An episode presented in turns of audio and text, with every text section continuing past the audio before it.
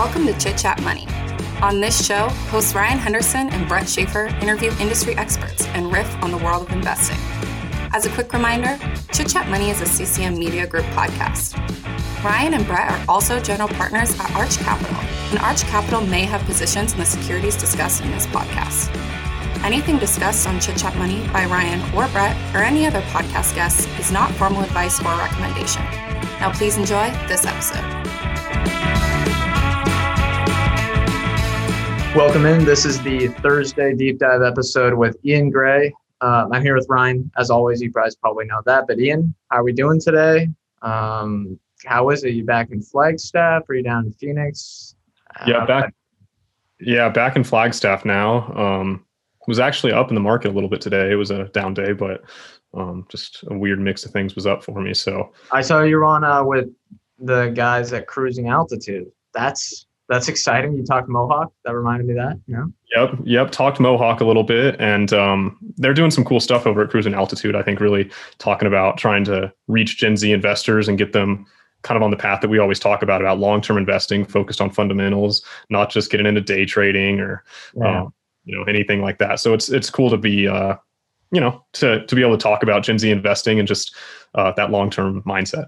Yeah, it's good when you find people with long-term mindsets. But we got to get to the topic of the show, and actually we got to mention our sponsor first, Seven Investing. Ryan, you want to talk about them because it is a big week when the show comes out. I believe their recommendations are going to go through, unless they play an April Fool's joke, because it will be April 1st, I think. Yeah, I don't think they'll play an April Fool's joke. Maybe they just release like seven terrible picks. They're going to release seven. All seven are going to recommend Dogecoin. No, if you want your, if you want a short list, there you go. The April Fool's prank, whatever they have. Use code CCM. You get $10 off your first month. The release they will be released, right? So this is coming out Thursday. So yes, same day. They just hired Anurban Mahanti. He is from Australia, and he is a PhD in computer science with a giant investing background. So, I mean, one, they're adding another person that's an expert in international stuff and is a tech expert too. It's kind of like... Yeah, he sounded very smart. Yeah, very smart, and I think can at least help, you're not just following them blindly. You can help learn about these different industries, help you with research. But today we're talking Farfetch to get off of that. And it is a fashion company, but it's a little more complex. So Ryan, why don't you introduce it? Yeah, I would say I guess it's a fashion company, but they're an online luxury fashion platform. So there's several different parts to the business, but the portion that makes up the most of revenue is their Farfetch marketplace. And the way I think about this is it's kind of like an Etsy for luxury goods. They connect luxury brands, boutiques, department stores to consumers all over. I think 190 countries is... Yeah, very global. But there's other components as well. As I mentioned, they categorize these operations into three different reporting segments. So they got the digital platform, brand platform, and in-store. The digital platform is any sales that are done online. So some of those are first-party sales where obviously they absorb all the volume on those. So the GMV, that's all belongs to them. But then some of them are third-party sales where they basically just act as an intermediary and they take a 29% take rate, which is really high. Yeah, very high. So I guess maybe the margins must be really high on these luxury goods. And it's also a testament to how valuable the platform is to the sellers if they're willing to pay a 30% take rate. But it also includes Farfetch Platform Solutions, which is a white label enterprise offering for luxury brands. So the way I understand it is it's kind of like a Shopify for luxury brands. It gives them a full e-commerce solution. And then they have brand platform, but this is a very small component of revenue. It's basically the wholesale operations of the brand's New Guards owns, but it's any brand that Farfetch owns where it's doing wholesale operations. Where they sell it to a luxury store and that luxury store marks it up or whatever. That's where they categorize it. And then they have in-person or in-store sales. This is just physical store locations. So they've made several acquisitions. They have Browns, which is a fashion retailer, Stadium Goods, who, if you've never shopped there, they offer premium sneakers. Apparently the average order amount on that at that sneaker store is north of $300. That's where I assume a lot of value investors have. Yeah, of course. And Yeah, very frugal people probably go there. Exactly. But then they have the New Guards portfolio, which owns a bunch of different brands, one of which is Off-White, which I don't know if you ever heard of Slack. I've never heard of any of these things. Check out those Off-Whites. Yeah, you can tell we're not all fashionable here. I don't think I've heard of any of these things. Have you? I've heard of Off-Whites. I've heard people be like, yo, check out those Off-Whites. Wow. So Ian, you heard of these things? Yeah, I've heard of Off-Whites, but none of the other ones. Wow. So I'm all right. Well, I guess I'm the one that is totally out of the loop. Browns, the English fashion retailer, looks like where all of Peaky Blinders shops for clothes. Maybe I have to take a look. But anyway, the history, the idea was born in 2007, but the Farfetch website went live in 2008. The founder and still CEO is a Portuguese entrepreneur named Jose Neves. And when the company first launched, there were only 5 people on the team. I think they expanded pretty quick. They got an investment from someone he wrote like a long form Medium post on the seed investment that they made. So I kind of read that, kind of interesting. But the company's headquartered in London, has branches all over the globe. They acquired Browns in 2015. JD.com took a stake in 2017 by investing almost $400 million. Farfetch went public in 2018. And in 2019, they acquired both Stadium Goods and New Guards. But apparently, it's set to terminate its partnership with JD.com now that they've partnered with Alibaba. Yeah, they're making get into. Yeah, that happened really recently, right? So it's a big switch right now, kind of a big transition for them. Yeah, I'll hit industry and competition. Ian, do you have anything before? All right, I'll hit industry and competition. This is from the 20th, which if you don't know, that's basically the 10K. If you're an international company and you're based in the US, they say we face competition from technology enablement companies, marketplaces, platforms, and luxury sellers. So tech enablement, they define as something like a Square, Shopify, or Wix, which makes a lot of sense if you know those companies. And then luxury sellers are department stores, online stores, things like that, very standard. Platforms and other marketplaces, I assume they're talking about, and they didn't give any specific examples, but I assume they're talking about things like RealReal and, gosh, I get the name wrong every time. It's Poshmark. Is that correct? Do we know? Ian, do you know if it's Poshmark or Poshmark? Whatever that one is, but something like that. And they estimate that there is $300 billion for the global luxury market. And I think that is currently. Company thinks that $100 billion of that will be in China by 2025. Now, the overall market could be larger then, but you kind of see why, and we'll talk about this later, they're making this big Chinese push. Around 80% of luxury goods are still sold in person right now, projected to be about 70% by 2025. But just know that those numbers are always estimates. And I don't know. Well, I guess we'll talk about this later, too, about how much of this is really going to move online, but we'll kick it over to Ian if you want to talk about management more in detail. Yep, diving into management, the founder and CEO, as Ryan mentioned, is Jose Neves. He's been involved with fashion for basically his entire career. He's a pretty young guy, I think like 46 years old. And in the 90s, he was a coder and decided to also launch a shoe label called Swear. And so he was kind of intrigued by the idea of selling things around the world, and always, even he says, even back then, looked at it and said, like, we need a platform where we can sell things around the world, which obviously became reality. One quote he had in an interview with the Australian Financial Review is, "It's about connecting the dots for the customer. Consumers don't differentiate between online and offline, multi-brand or standalone store. They don't care if they buy a Prada bag in Prada or online or in a department store. They just want the bag," close quote. And I think that's, you see, at least when I'm looking at Farfetch, there's so many different things that they're kind of involved in different ways that they're trying to capture this market. And I think this kind of clarifies a little bit why they're doing that, that they see it as all about connecting the dots for the customer, and just whatever way they want to get the bag, let's figure out the best way to get them, the best, most cost-effective way to get them the bag. I do generally appreciate the way that he looks at the industry as well. He's really not worried about cannibalization or competition even. They have about 1% of the industry, and they just see it as just such an opportunity, and that they don't really have to worry about competition or what other people are doing or other online platforms are doing, because everybody can win in their estimation. So I think that's probably the right way for this business to be looking at it right now.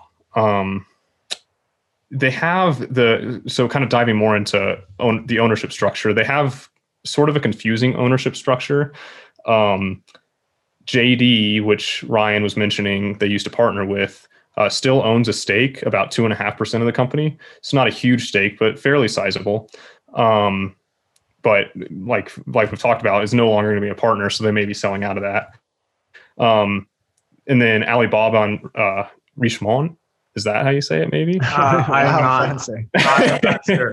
I think you might have gotten it wrong, but if you got it right, but if you got it totally wrong, yeah, who knows? You can let us know on Twitter or email. Send your emails to Ryan. But it's they basically made it's a French fashion company, and so they were partnering with Alibaba on this French fashion company, and so they've become some fairly substantial shareholders as well. Neves owns about 12% of the shares, which are basically all Class B shares. Which have a lot of voting power. And so he's got over 70% of the voting rights. So that's one thing to look at in this company is that you really have to trust Neves because he has voting control. He can do what he wants with this company. Yeah, that's the key. When you see this dual class thing, a lot of people are like, whoa, that's terrible. That's terrible. You just have to kind of switch your mindset where, all right, the CEO or founder, whoever is now like, I got to know this guy is on the ball or I trust him or whatever. Yeah, it's a hedge for the founders. They can get that funding, I guess, without having the risk of being ousted. Mm-hmm. Yeah, true. And that, or go ahead, Ian. Yeah, I was just going to say, when I'm looking at ownership structure, one of the main things, the way I've started thinking about it is really like, if I was going to do a private deal with these people, are these people I want to be in business with for one reason or another, right? Do they have, and sometimes it's not that they're bad people, but do we have the same incentives? And so if someone's got a big stake in the company, I really want to know, are we seeking the same things? Which is why it's so important to hear what management's vision is when they have a big voting stake like this. Right. And then the Alibaba investment, was that a convertible note I saw? I know it's kind of confusing, but I thought they may have owned some convertible note. I'm not sure. I think it's both equity and a convertible note. If I'm looking at this right, they part of it was a joint venture for a new brand in China. This platform they're building in China, and so they all kind of have an ownership stake in that joint venture. But I believe you're right that there was a convertible note involved as well. Okay, I'll hit valuation then. Market cap's about $19.5 billion. Ticker is FTCH. Now, granted, the stock likes to go up or down like 5% a day. So make sure to confirm those numbers. Those could change really rapidly. The price to, and now this isn't a traditional metric, but price to GMV, don't laugh. I'm just going to use it to reference. It's a bubble metric. Yeah. Price to GMV is about 6.1. So a little rich, I would say. Trailing price to sales is about 11.7. So you can kind of see that they're actually converting a ton of that GMV to revenue. And then price to gross profit, 25.3. They are technically operating cash flow positive, but a ton of that is just stock-based compensation. And they've been increasing share count a ton over the last 5 years. So really factor that into your assessment. Like, for example, last year there was 3.4 million shares gifted to executives and board of directors. So they do love stock-based compensation. Not necessarily a good or a bad thing, but just know that you're going to face share count headwinds. Yeah, they're not profitable right now. And there are a lot of convertibles outstanding. Yes. So even more. Yeah. And I think I will talk about it again when we get into my lowlights. But Ryan, do you want to hit earnings? Yeah. And so as you said, GMV might seem like an obscure or pointless metric, but when you have a 30% take rate and you have first party sales, GMV can be somewhat relevant. Yeah. Especially with luxury goods because you're selling them at such a huge markup. But GMV grew 49% year over year to little more than $3 billion. Revenue grew 64% year over year to $1.7 billion. This is for full year numbers. Gross margin was 46.1%. I think that ticked up a little bit. Net loss was $3 billion. I put $3 million here, but yeah, you heard that right. Net loss of $3 billion. However, there's a large discrepancy between GAAP numbers and cash flow. And we'll explain why in a second, but they had $116 million in operating cash flow. So they were not free cash flow, but operating cash flow positive, but they had $168 million in stock-based compensation. So that pretty much all wipes out all their operating cash flow. But that major discrepancy between GAAP and cash flow was a reconciliation of some of their investments, I guess, it's a fair value assessment because you're required to do that with GAAP accounting. And it was a $2.5 billion write down essentially on derivatives that they have.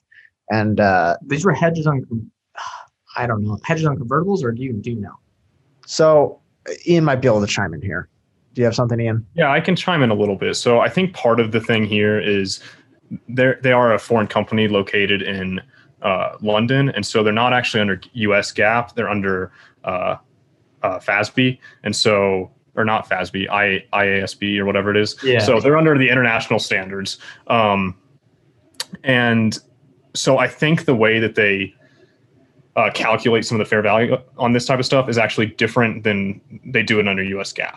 So that's part of the difficulty here, I think. But basically, whether it's I was trying to figure out if it was actually separate derivatives or if they were just basing this on the strike price for the convertible notes.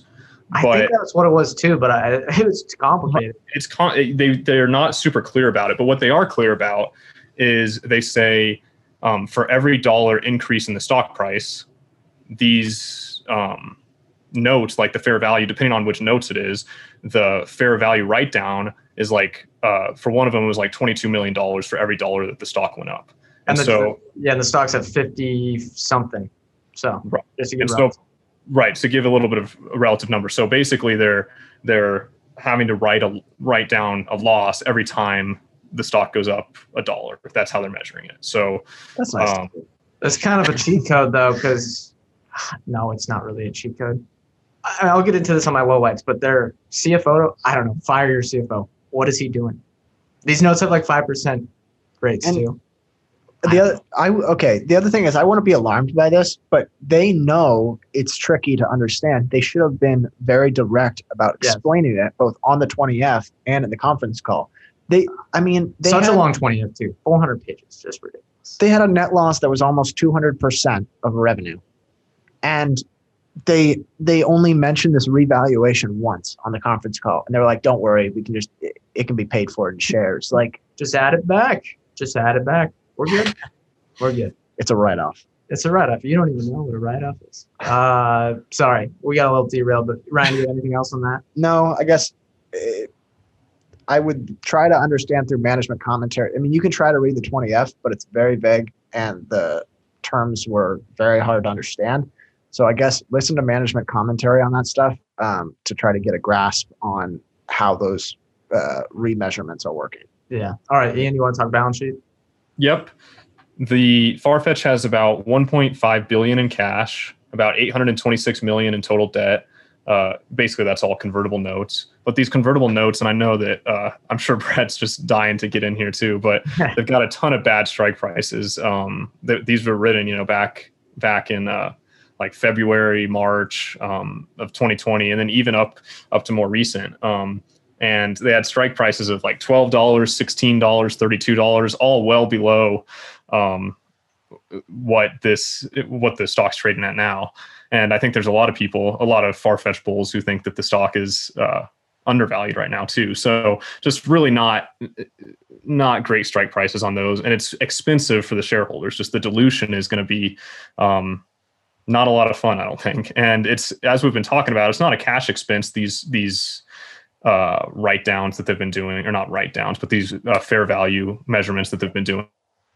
But it is costing shareholders indirectly through all the dilution. And so I think, we can debate about whether the number is too high, right? Like that the number that they're reporting is too high and whether it matters or not. But the reality is that shareholders are getting diluted. The last thing I'll mention on the balance sheet is about 1/3 of assets are intangibles, which is somewhat high. Again, there's the international accounting standards are a little bit different about what's valued as an intangible, if I'm remembering correctly. And so I think that the international companies oftentimes have more intangibles than U.S. companies, but not too concerning. It was, it looked reasonable to me, and you might see some possible write downs. I think they're amortizing some of it. So, you'll probably see a little bit of a hit to net income, but not any sort of cash expense. Right. Okay. Ryan, you got anything else on balance sheet? Okay. That's going to be it. We're going to take a break and then talk the fun stuff, competitive advantages, future growth, then what we liked and didn't like. Cox Panoramic Wi-Fi includes advanced security to help protect all your connected devices. You'll get real-time alerts. Oh, like this one. So you don't have to worry about malware. Or when your kid downloads a song from a shady link. And now all your computer can play is red color, where are you? All blocked, thanks to advanced security, included with Cox Panoramic Wi-Fi. Advanced security must be enabled in the Panoramic Wi-Fi app. Restrictions apply. Okay, welcome in. Next up is competitive advantages. We'll kick things off with Ian, as always. What do you got? For me, I'm going to take a pretty basic one here, but I think they have a competitive advantage of scale. Doing $3 billion in revenue, about they calculated is about 1% of the whole. It's GMV. GMV. Volume, not revenue, but 1.7 in revenue. Volume, my bad. But huge scale. They, I think that's a major advantage. Makes them the place to be if sellers are wanting to use their platform to sell their items. It's just, it creates a lot of eyeballs there. It's getting some of those network effects and flywheel. I know it's a little bit cringy on this show, but I think it's true. They get more brands, they get more consumers, their margins improve, which helps them to attract more brands and consumers. And it just kind of continues. And I think that's the business model is, hey, if we can get, it's a classic platform business model, right? We need more people on this side, more people on this side, and it's just going to continue to grow together. And so the fact that they've already hit this large scale gives them a competitive advantage against anyone who's trying to get into this space. Yeah, I agree there. Ryan, what do you got?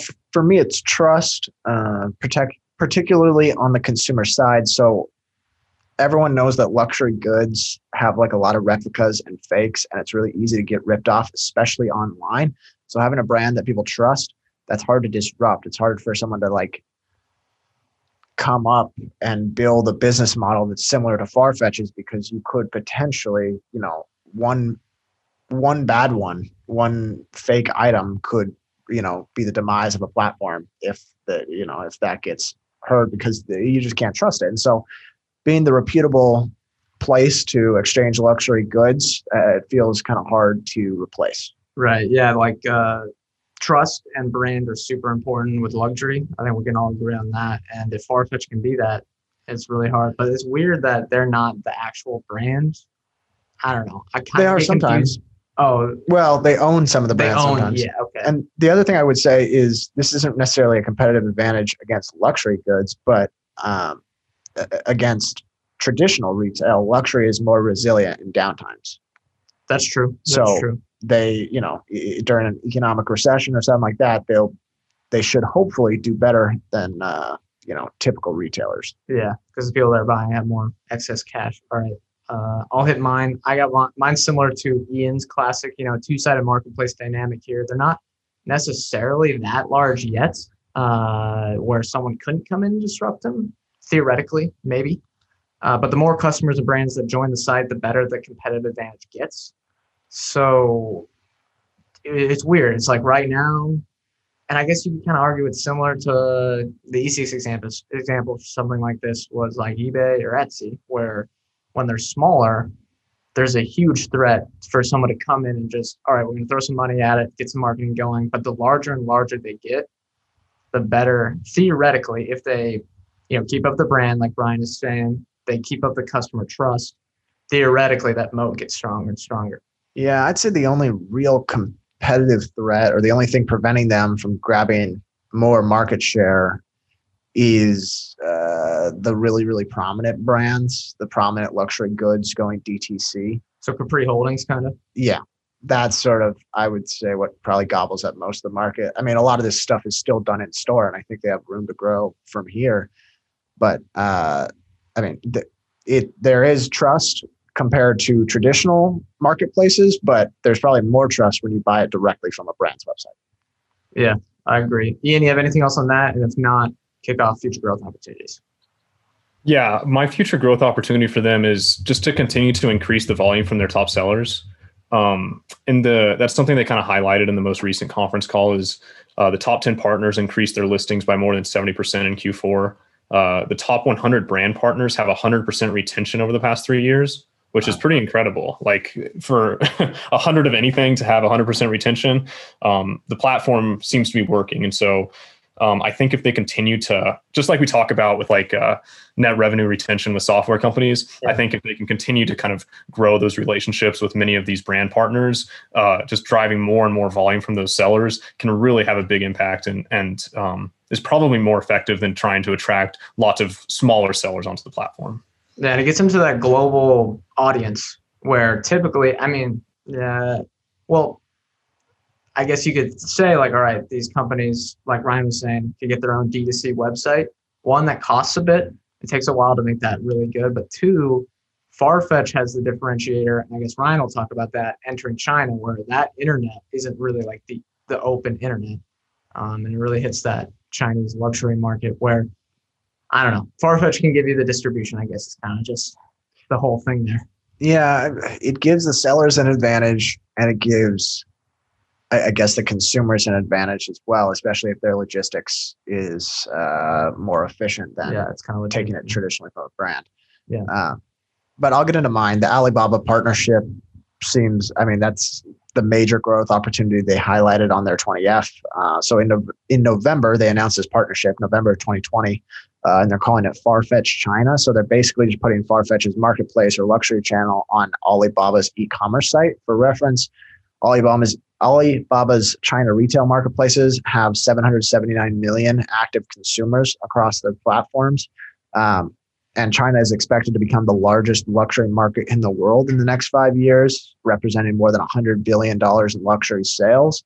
So it's a huge market. And I actually, you can argue that, you know, they have their hands tied being under Alibaba, but I would say that's probably the right way to go about it. It's the only way. Partnering with, you can't go without them. The biggest company in China. They don't let you go unless you're. Well, then, yeah, then that's they have to. That's the only way to go. Yeah, it's like Starbucks. Even Starbucks can go in without them. But I'll hit my future growth opportunity to beauty. Next logical step. Management said, I think on the conference call, they say it all over that something along those lines is coming in 2022, which. It's nice to see the product roadmap laid out like that, but I don't know, you got like, don't, you don't just, I don't know, you got to hold your cards close to the chest sometimes, guys. I don't know. But in all reality, it seems pretty good thing to do. You'll put a lot of beauty stuff on there. The current customer base probably overlaps a ton for like people that like beauty products. This category has better margins, especially through e-commerce. So I think that's a pretty easy growth opportunity for them. Anything else? Or no, I mean, no? Those are sort of the big ones. Everything there. It's also worth noting that all those future growth opportunities aren't just us guessing. Like they're on the ball with most of those. I guess. Yeah, I don't know how I feel about pre-announcing stuff 2 years early, but yeah. Oh, maybe SPACs. Like, oh. But yeah, highlights and lowlights. Ian, you want to go first? Yep. I think the highlights for me start with the revenue growth and the market opportunity. They've had over 60% revenue growth for the last couple of years. And that's just, it's pretty impressive, particularly in a pandemic. I think that they were able to do that. We were just looking at Revolve a couple of weeks ago, who was much closer to flat revenue. And I think, you know, Ryan, you mentioned it earlier about how those luxury goods are sometimes more resilient in these recessionary environments. And I think this was an example of that, and the way that they grew revenue this year was really impressive. I also like the e-concessions model, they call it, where the stores are kind of, it's like the Amazon model, basically, that you can set your own prices and that they're not, it's not the traditional wholesaler to retailer relationship, that they're actually letting them have more control over pricing. And I think that more things are going to go that direction in the future. And so I think that the vision's good there. I think some of the lowlights for me are some of these, and I know Brett's going to get deeper into these, but some of these, just the debt that they've issued does not make a whole lot of sense. I think there's some, I don't love the 70% ownership or voting rights from the founder. The adjustments they make to adjusted EBITDA to get it from, you know, negative 40% to positive is a little bit concerning to me. But anyways, I'd say, yeah, that's kind of my lowlights. Right. And I'd say, so you went from Revolve Group. The thing that may have helped Farfetch, and again, they were growing faster than Revolve has ever grown, so they got them on that front. But Revolve is mainly in the U.S. U.S. has been a lot worse with the coronavirus. Farfetch is a lot more in China. So that might have been kind of the market dynamics there. And it's Revolve, luxury spend. I mean, yeah, and Revolve is less luxury. So right. I don't think it's apples to apples, but that is a good comparison to maybe Farfetch is executing better. Yeah, and I guess that's sort of my highlight is the business model seems fairly resilient. I think the TAM, I hate to be a TAM guy, but the TAM is very large. And it seems like they're doing a lot of things right, but there's just these little red flags scattered throughout the 20F that were hard to overlook. I guess another one, there is two different outstanding legal things going on. There was a page full of different internal controls and or adjustments to internal controls, related party transactions, all that stuff. All the good stuff. Even a small, there's like that quote, a small leak can sink a large ship. You want sort of a bulletproof financial statement. And it's hard, especially when you're not clear about why those derivatives are tanking your earnings. It's hard to get around that. Yeah, don't try to like baby your investors, you know what I mean? Explain what they are. Yeah, if they're non-cash charges, just explain that. Like, don't beat around the bush. And then I'll probably talk about some of the other lowlights too with that. But on the TAM argument, are we sure that this luxury stuff is going to go that much to e-commerce? It feels like something that, especially like jewelry, I don't know. I think it will. I think it's getting over the hurdle of, do I trust behind online? And I think Farfetch is sort of shrinking that hurdle. Maybe. I don't know. Maybe I don't know Farfetch enough, but I am a little skeptical. Don't think I have a take either way, but I would just be worried that luxury isn't going online. And maybe that's their kind of hedging themselves with the store opportunity too.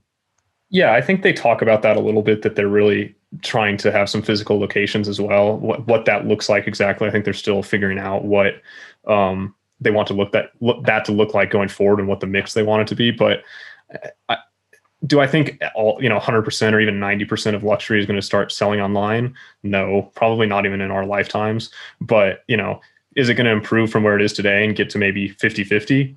I could see that happening. Yeah. I just, the only thing is I kind of thought about when we interviewed Dan Klein, who works at Seven Investing, one of their lead advisors, and he's probably one of the top retail experts out there. He was like, he kind of had this point that I've been thinking about for a long time where he said, if something didn't go e-commerce last year, there better be a good reason for it to go e-commerce in the future. Yeah, that is very true. I'm kind of stuck between like people want to vet these products in person. And at the same time, like how many times have people underestimated what would go online? That's true. That's very true. And maybe when things get, you trust Farfetch, they maybe add in some AR things. I don't know, something like that. But I'll hit my highlights and then we'll wrap things up. I like that platform tools thing. That feels pretty moody to me, that Shopify competitor type thing. It seemed like it was a decent amount of their revenue, and maybe that's higher margin. Good gross margins overall, pretty confident top line growth can continue in that really impressive trailing top line growth. Lowlights though, Ryan mentioned some of these, Ian mentioned some of these, headquartered in the Cayman Islands. That doesn't mean necessarily a bad thing, but it's a tiny red flag, kind of throws up your, I don't know, antenna a little bit. It's not a giant one, but why not? Why are you there? But isn't Chit Chat Money like the most popular investing podcast in the Caymans? That's right. We do like the Caymans. We do like. Don't bash the Caymans. That's our audience. The only reason that the Cayman Islands always, or Malta or whatever, I guess you're just doing it for tax reasons. But I always ask, why are you there and not in your home country? Why would you want to pay more in taxes? I guess that's true. Well, it's a fiscal, responsible decision. Farfetch has got quite the amount of deferred tax assets. So they're not going to be paying taxes for a long time. They got plenty of losses to write off. That's yes.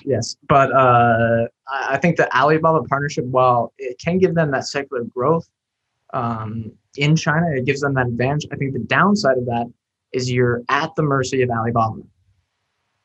And if you're at the mercy of Alibaba, you're at the mercy of what the powers that be in China want. And they can, they can feed Farfetch and they can close their fist and take it away that easily. That just seems risky to me. Related party transactions, the weird liabilities, huge share dilution, terrible debt management. I mean, if you were a shareholder a year ago, that's great. But we're trying to talk about being shareholders now. It's also, I don't know, is it a red flag to you that like the CFO priced these convertibles where they did? It almost makes me feel like the market bid this up more than the people that know the business best. Yes. Like they missed by a long shot. So it was, and they know the business pretty damn well. So yeah, if you were a shareholder, then that's great. But if you're trying to identify whether you should buy shares now, it's a huge negative. Either they have a terrible CFO or the shares are fairly overpriced. Yeah. And then the last one, and this just might be the structure for doing international stuff, but they got like 40 subsidiaries.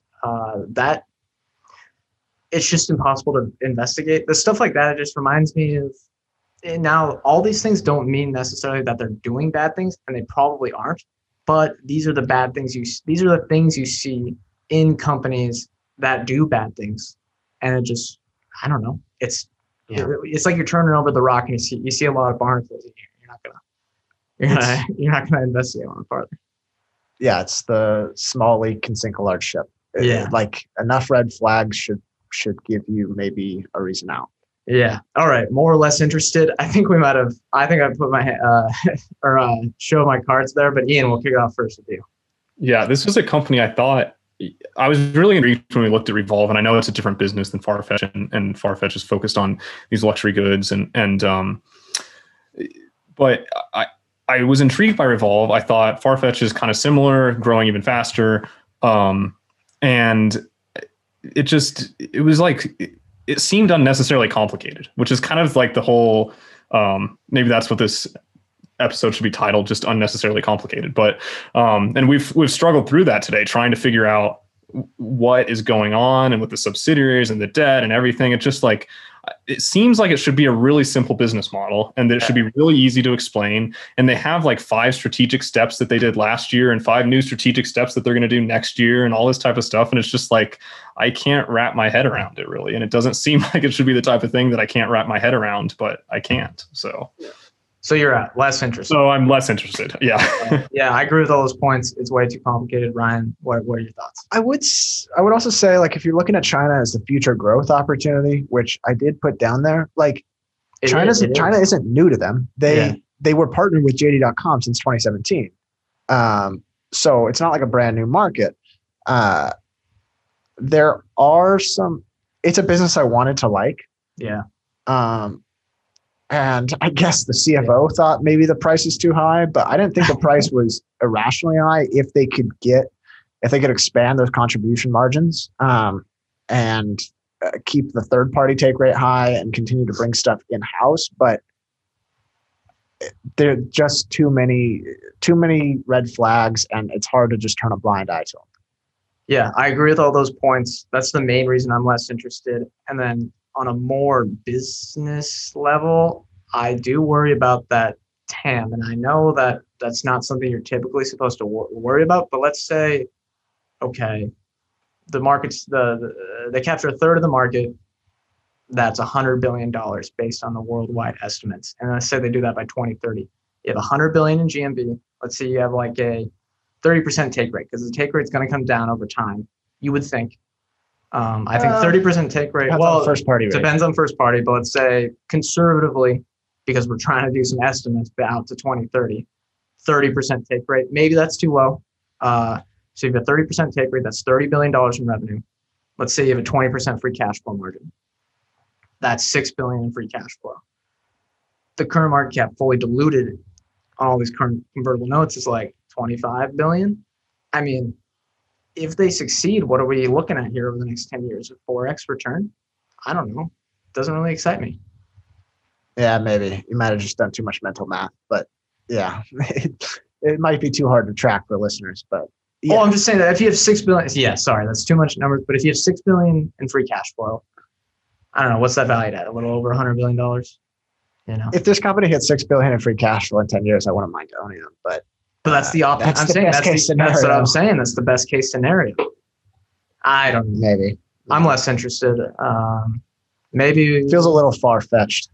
Good one. That's a great way to end it. Ian, do you have anything before we kick things off? And Ryan, you are the new company of the week. I have something I can give to you. I have one in mind. I'm going to go with GoPro.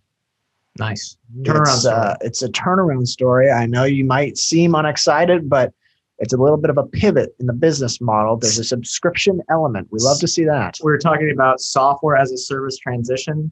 Everyone should love that. Yeah. There you go. All right. That's going to do it. Make sure to subscribe to Seven Investing. They got new picks and they got a fantastic new advisor joining the team. You get $10 off with our code CCM at checkout. Remember, we are not financial advisors. Anything we say on the show is not formal advice or recommendation. Ryan and I are general partners at Arch Capital. Arch Capital may hold securities discussed in this podcast. Thank you all for listening. We'll see you next time.